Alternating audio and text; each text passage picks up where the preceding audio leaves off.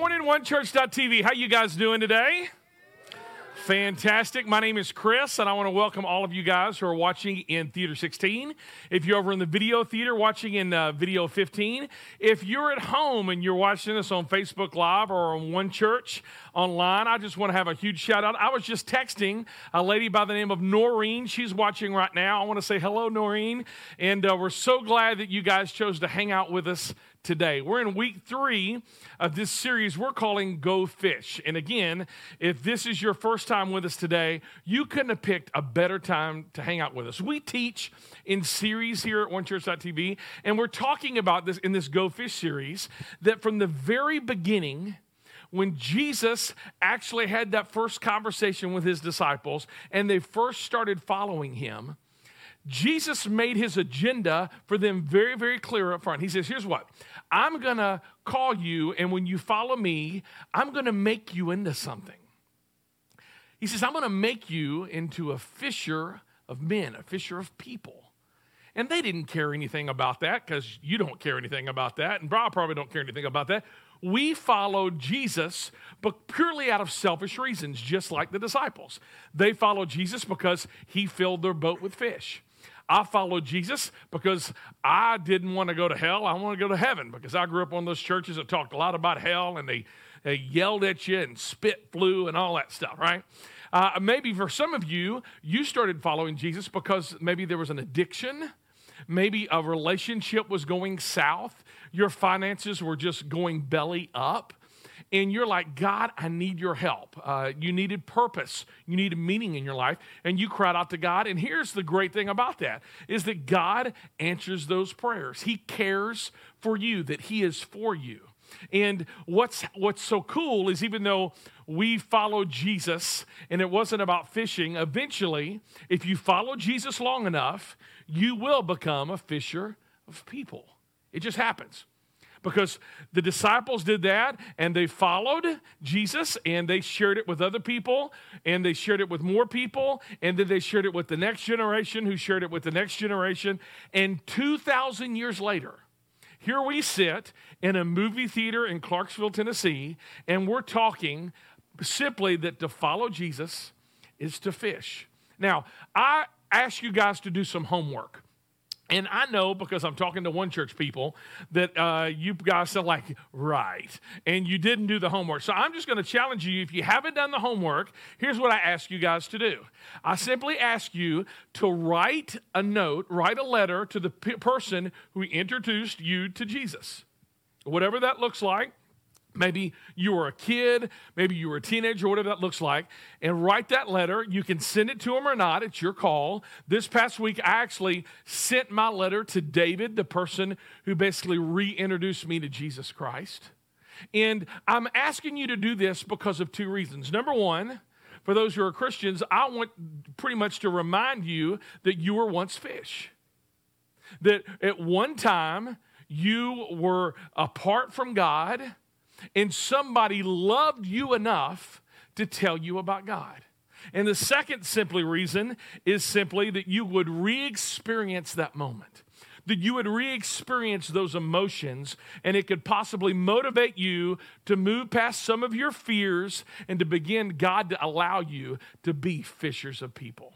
If you haven't written your note, Write it, okay? Come on now, write it. So, now, last week we simply asked this question why should we fish? Why do we need to talk about this? Because here's what I know. For some of you, maybe you're not a Christian and you're like, why do I why are Christians always telling me about their faith? And for some of you, you may grow up and you're like, you feel like it's wrong trying to change people's opinions about faith or what they believe and all of that stuff. And we talked about last week is simply this Did you know that Christianity is not a belief system?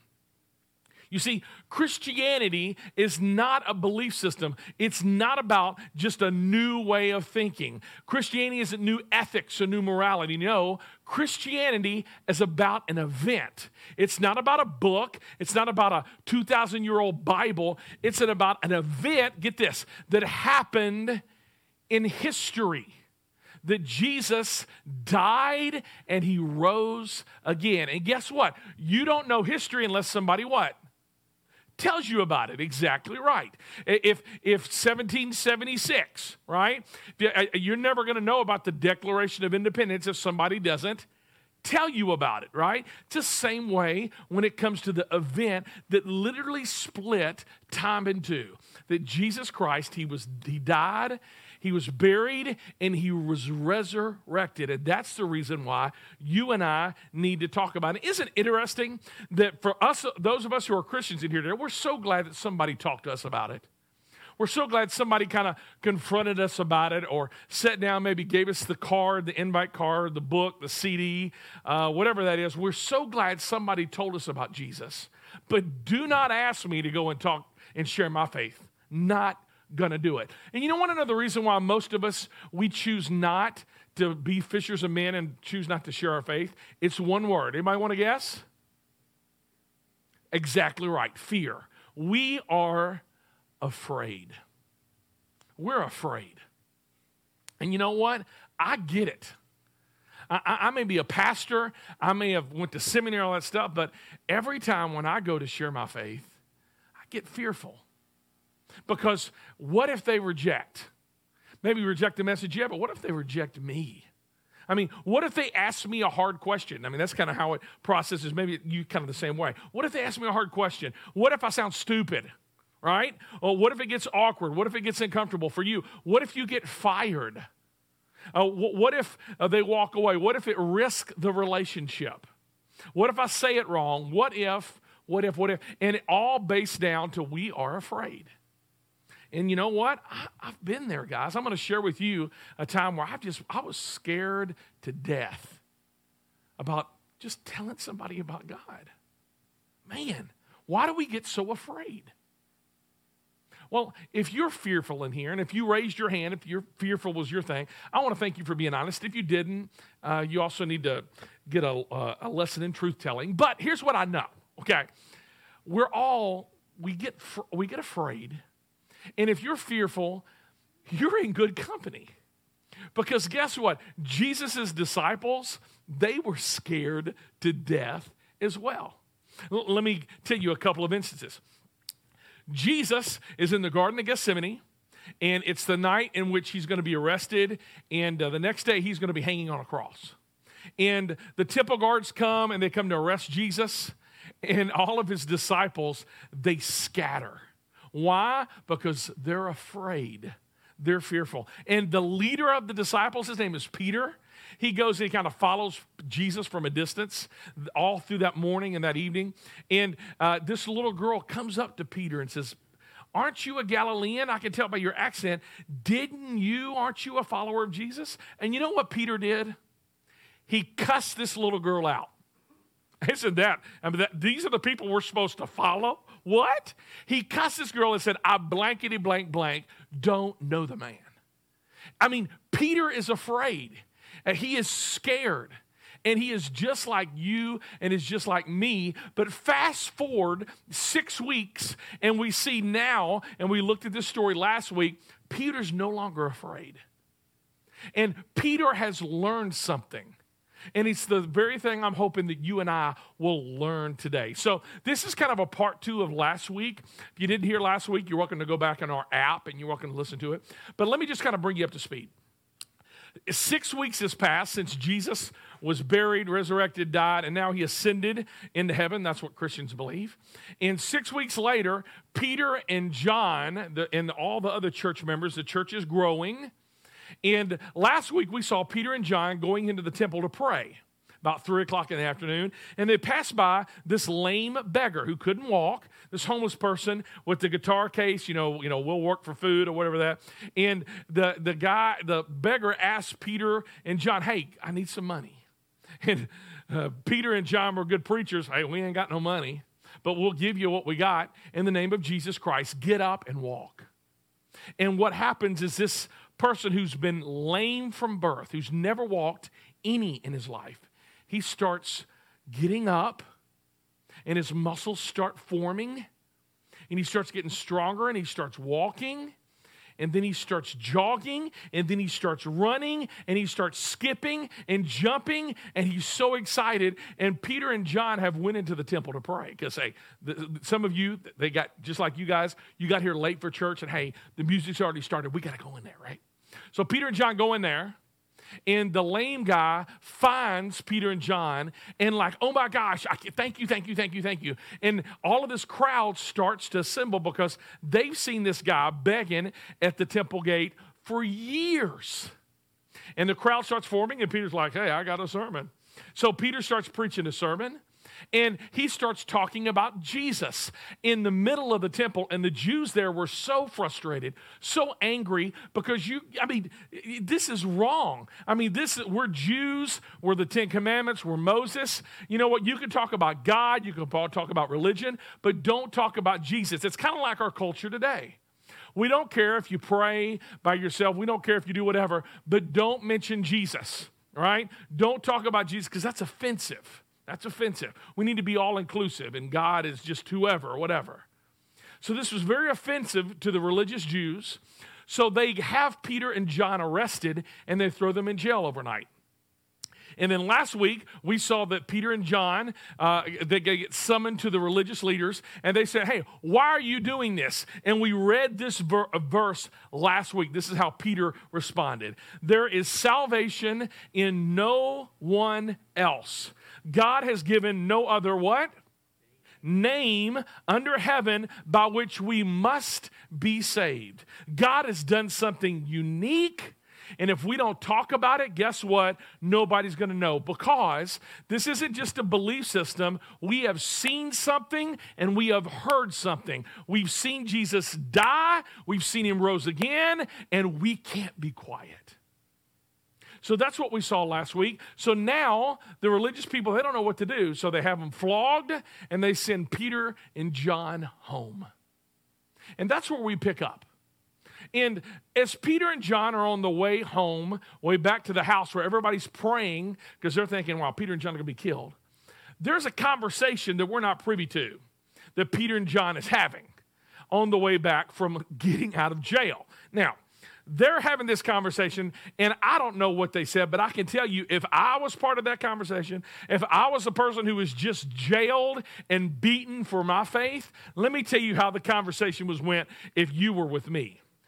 Whew, that was close right? I mean that hurt. We got put in jail and we got to we got to get smarter than this I mean, in fact, maybe this isn't what God wants us to do because, hey, I mean, God wouldn't want anybody to be beat. No, He wouldn't anybody to be arrested. Maybe we should take this thing outside of Jerusalem where it's more receptive. We need to be more careful. And honestly, that's not the conversation Peter and John had. I would have said that, me with very little faith.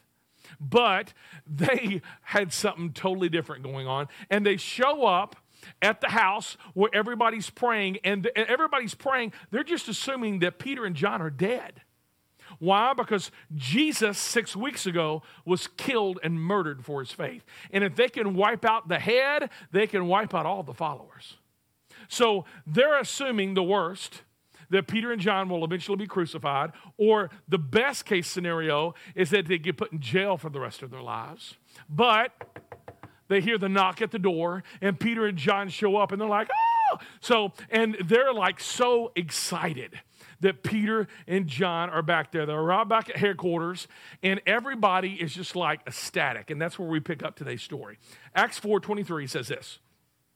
On their release, Peter and John went back to their own people. By the way, how many of y'all have your own people? Right? And now, quick plug for Group Link. And if you've not gotten into a group, that's where you find your own people. I got my own people right here, right? And we're going to eat some breakfast tonight in our small group tonight, right? Because Jesus loves me. This I know. I'm just saying. You can have breakfast any, but breakfast for supper, it's a little bit of heaven.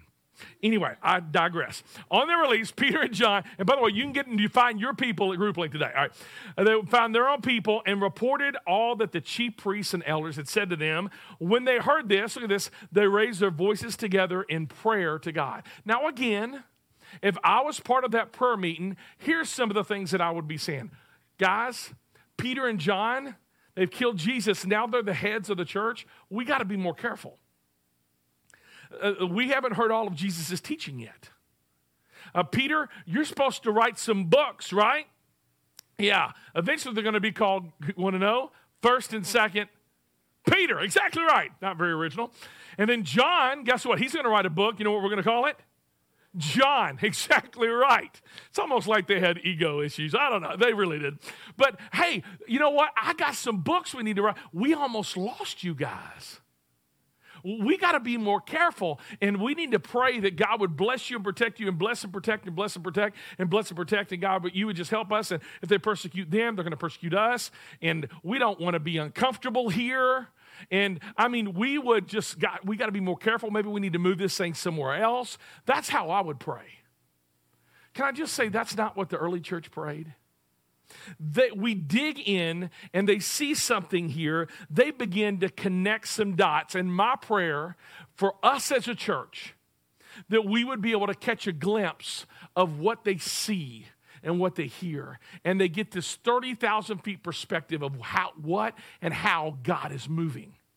And I believe if we could ever catch a glimpse of that, it would bring meaning and hope to some very difficult circumstances that you and I may be going through right now. So they're in the midst of something, something extraordinarily significant.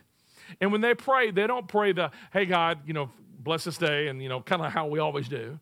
And God, bless me, protect me, and God, let this parking place open up, and, you know, all the menial, willy nilly things you and I pray about. They go much bigger than that. Let's look at that prayer. Verse 24, they begin it with two words that is amazing Sovereign Lord.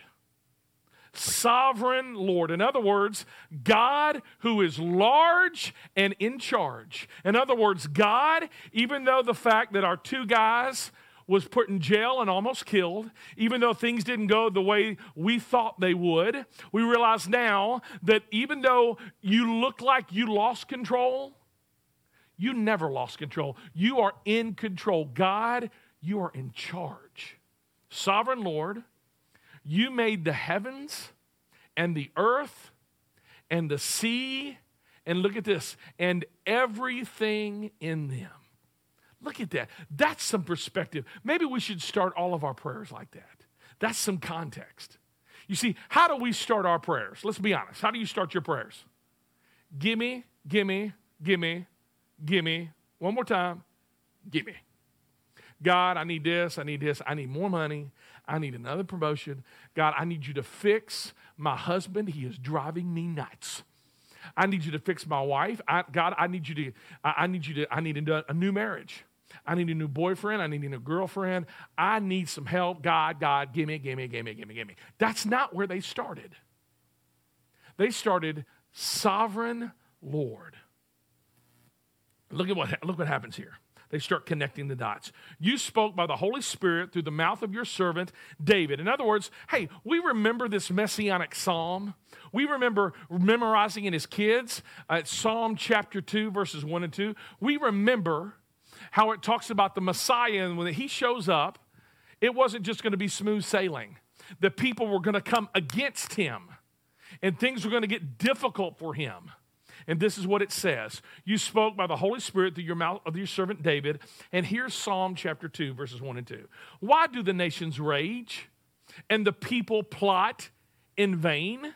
The kings of the earth take their stand and the rulers gather together. Look at this against the Lord and against his anointed one. That word is the word Messiah. These people, these they grew up as kids memorizing this psalm. And they realized that when Messiah showed up, the rulers of this world would come against them, and all of a sudden it dawns on them, We've experienced this. We just saw this six weeks ago. Look at this next verse. Indeed. By the way, that means aha. How many of y'all, you've had an aha moment this week? I've had aha moments this week. You want to know why? Because I'm married. And when my wife tells me to do something because I'm a guy, I bow out my chest. I'm like, I don't want to do it that way. I tell this in my mind. I don't say it out loud because I ain't no dummy right? And uh, and and hey, do it. You know, load the dishwasher this way. And I'm like, all right, whatever. And then I don't. And then once the dishwasher runs, glasses are broken. And then I go, aha. now I get it. Here it is.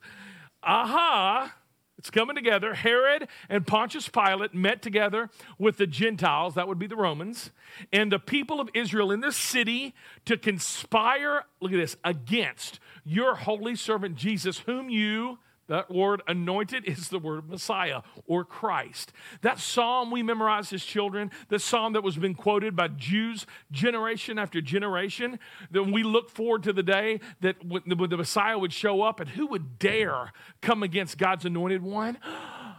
We just experienced that. We were right in the middle of the fulfillment of prophecy. We've been an eyewitness to the activity of God. And listen to this we almost missed it. They almost missed God moving. And here's the reason why is because they were praying for Jesus to be released. We had no idea that God was in, the, in this of Jesus being arrested. And when we were about to crucify him, we prayed for a miracle that he wouldn't die, but he did die and he was crucified. And we thought, God has lost control. But get this, then he was raised from the dead. And we were stupefied. We were mystified to what is going on. Now we get it. This was your plan all along. We've lived through the fulfillment of prophecy. You are the sovereign God. We thought you had left us, but you've been right here beside us all along. Look at this next verse, verse 28. They did what your power and will had decided beforehand should happen.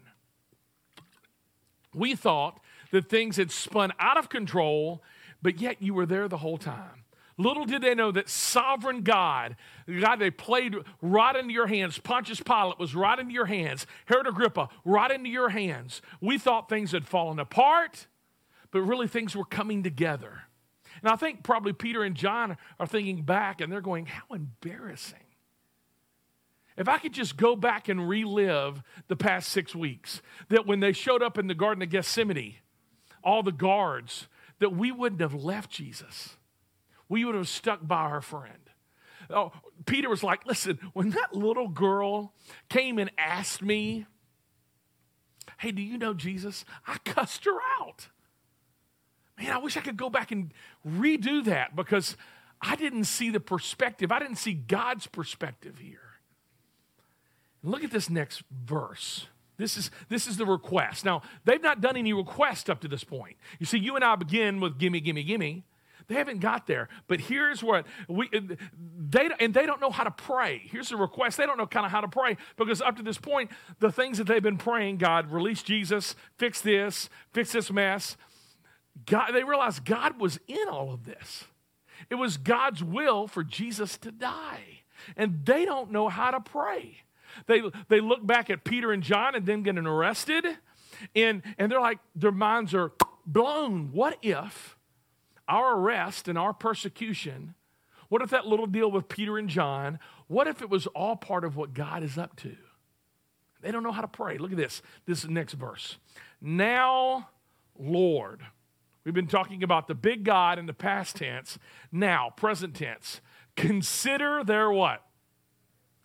In other words, they don't know how to pray. They don't pray, hey, God, do away with our enemies.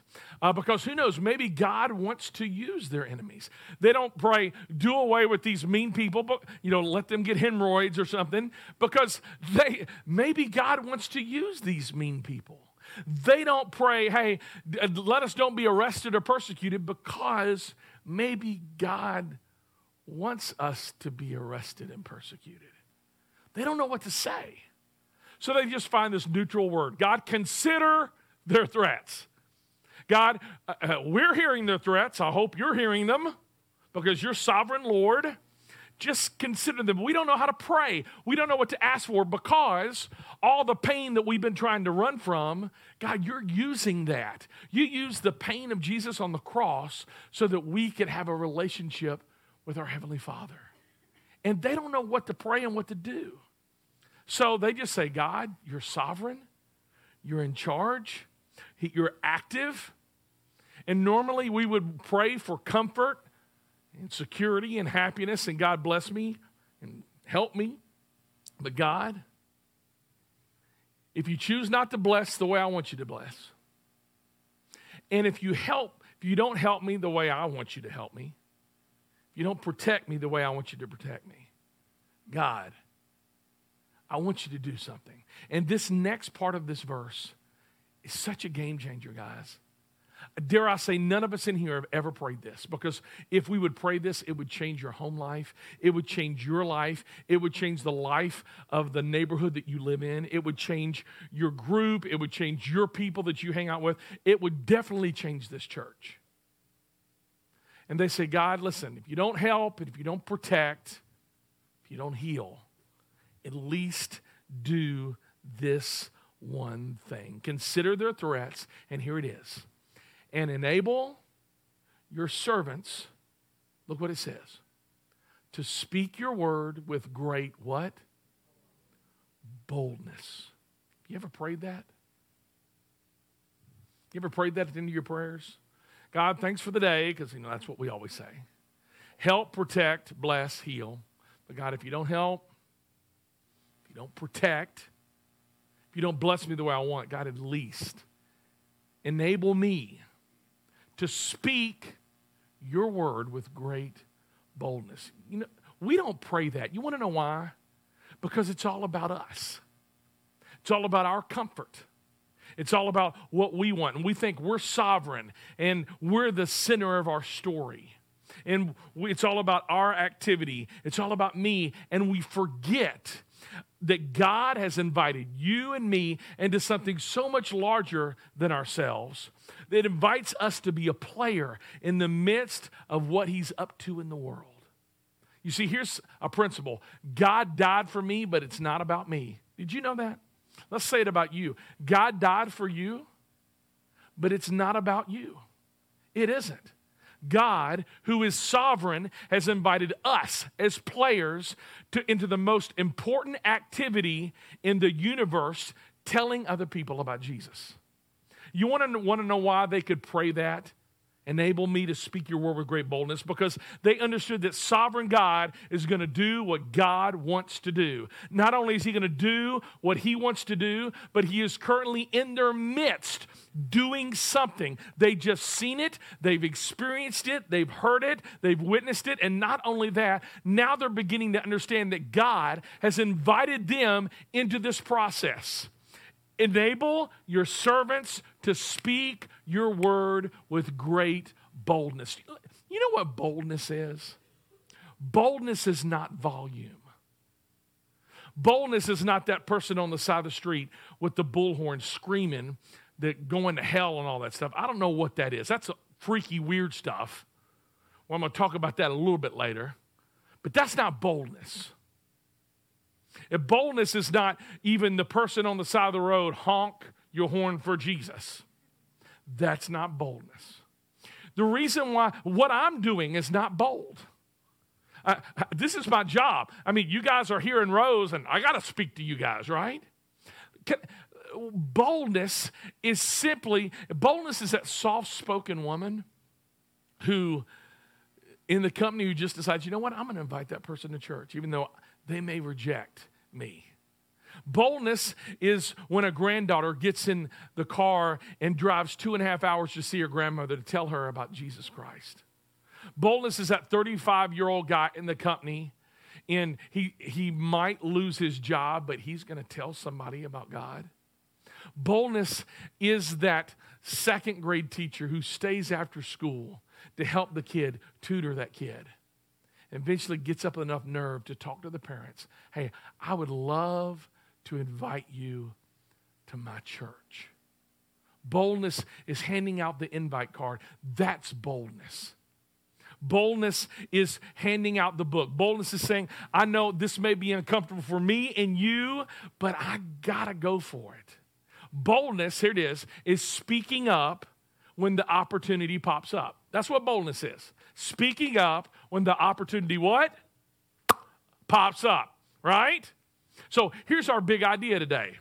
God, who is sovereign, who is sovereign, has invited us to speak up when the opportunity pops up. That's what boldness is. You see, it's not about our comfort. It's, it's about men and women, we said at the very first week, who've been perfectly positioned in somebody else's life. As God creates opportunities, we just walk through and we make the most of those opportunities. And even though we may lose our job and lose our life, I mean, they had so much to be afraid of. They could be killed. We're not going to be killed. We may get laughed at, yeah. Somebody may make fun of you on social media, okay. You know, uh, you might lose your job, probably not, but might. I mean, but honestly, what do we have to be so afraid of? I got to tell you, I, my, my challenge for us is I, I want us to pray the prayer. And our prayer is simply this God, enable me to speak your word with boldness. It's going to be up on the screen. Can you say this out loud with me? Enable me to speak your word with boldness. Let's say it one more time. Enable me to speak your word with boldness. I wish I always took every opportunity to do that, but I don't. You want to know why? Because I'm afraid too. And I struggle. Let me tell you about my granddaddy. My granddaddy Mac. I never knew my, my dad's dad, but uh, my mom's dad, his name was Mac Hayes. And Mac Hayes, uh, he was the man's man. I mean, he was involved in the Teamsters. He, uh, he fought in World War II. Um, he, had, he was a farmer. He had his own cattle and pigs and um, and he would hunt deer. We would hunt deer together. And every time I'd show up, have a concert, he was there. He would give me pocket knives. He gave me my first gun, a 410 shotgun. And I love my granddaddy Mac. And but what's so strange about my granddaddy Mac is my entire life I never saw him go to church. Which was a little weird because he lived literally across the street from the church across the street. And my mom, church and God and Jesus have always been a big deal for her. So we always went as kids, even if we didn't want to go to church. I had a drug problem. I got drugged to church all the time, right? Uh, if I wanted to or not. And my mom was wise enough to say, you know what? I don't care if you don't want to go to church. You're five years old. What do you know? Right? So she would take me to church. But Granddaddy Mac never ever went to church. And uh, I remember, you know, growing up, and we went across that church, and then we went to another church across the river. And my, and my granddaddy Mac, just a great person, good person. Always laughed, always had a smile on his face. This is one of the only pictures I could find him where he actually wore normal clothes. He had these bib overalls, and he wouldn't wear a shirt underneath them, right? And uh, he just he sat on out on his porch and he'd wave at people. Just a good man. And God ended up calling me into the ministry, and I, I, I served in churches in Iowa, in Virginia, in Alabama. and every time for Christmas, I'd come home, and he says, How's the church? How's the church? And I'm like, Good, it was good, it was good. And I felt like God was saying, Hey, you need to talk to him about his relationship with God. Don't assume because he's a good person that he's for a forgiven person. So I felt like, okay, I'm going to start looking for opportunities. But I was afraid. I was a chicken. And he would always ask me the question how the church is, and I would, you know, kind of, it's good. But I could talk about church, I could talk about religion. You know what? I couldn't bring myself to talk about J- J- Jesus. I never could get there. So afraid. We moved back to Tennessee to start one church, and before we start one church, I'm a worship leader at the church across the street from where he lives never shows up to church. We would, I would get done leading worship at the church. I would walk across the street where he would be sitting in his overalls, no shirt on, and we would talk. I never would bring myself to talk about Jesus.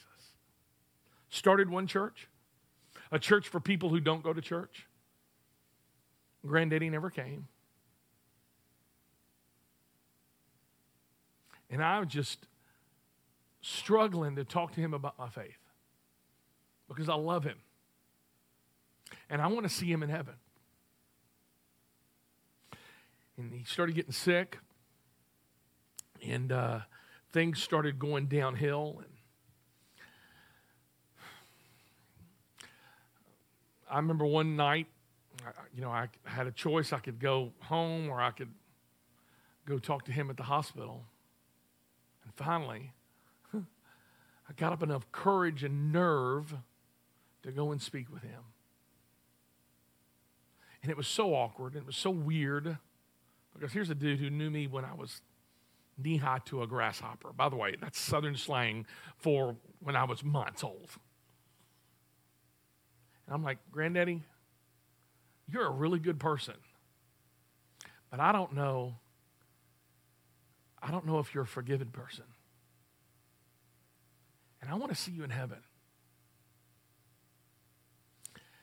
And we sat down and we talked and we chatted, and he assured me that he had a relationship with God through Jesus Christ.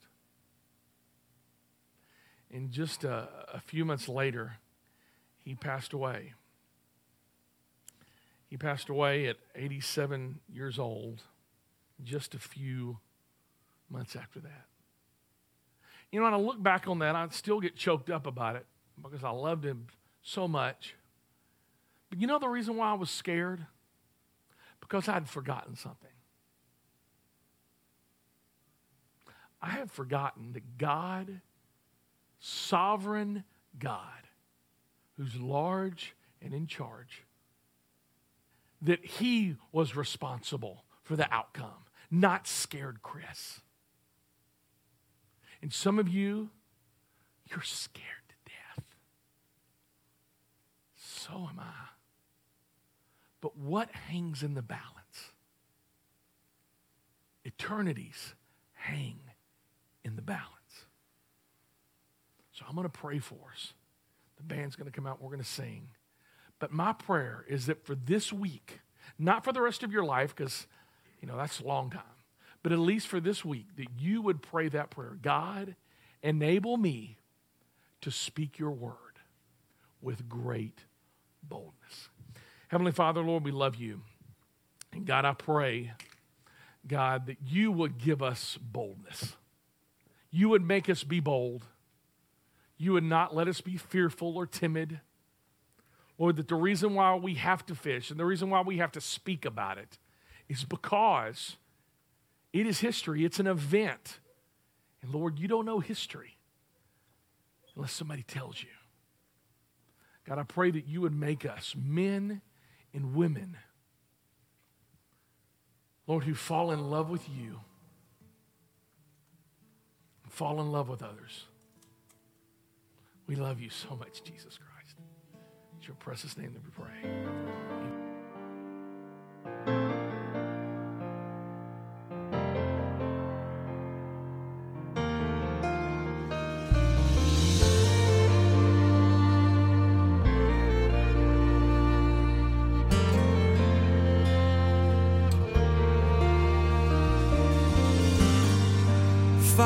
Hear my prayer. I need the perfect words, words that He will hear and know the straight from you. I don't know what to say, I only know it hurts to see my only friend slowly fade away. So maybe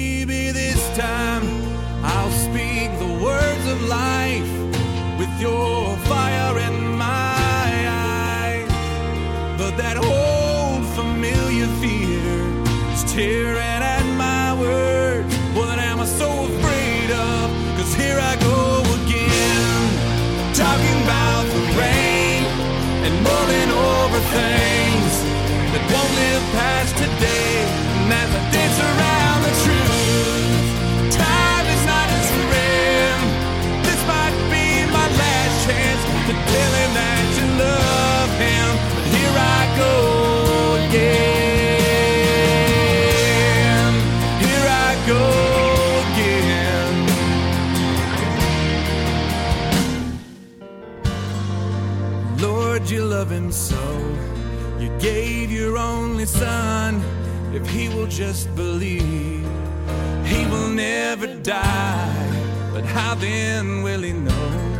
But he has never heard. Lord, he has never seen mirrored in my life. So maybe this time I'll speak the words of life with your fire in my eyes. But that old familiar fear is tearing go again, talking about the rain and mulling over things that won't live past today. And as I dance around the truth, time is not his friend.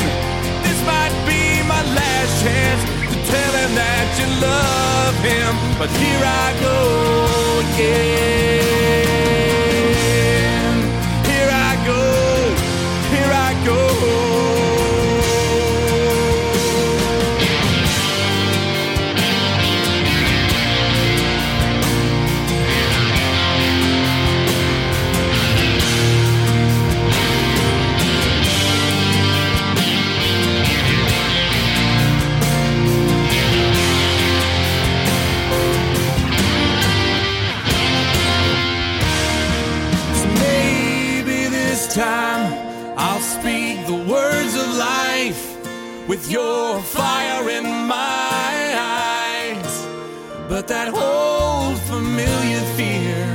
Is tearing at my words. What am I so afraid of? Cause here I go again, talking about rain and mulling over things that won't live past today. And as I dance around the truth, time is not his friend.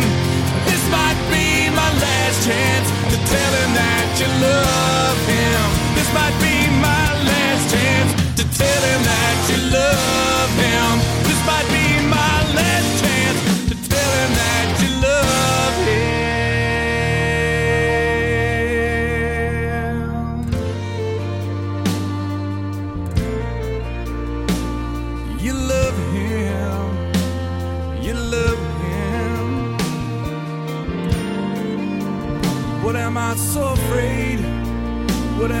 so afraid?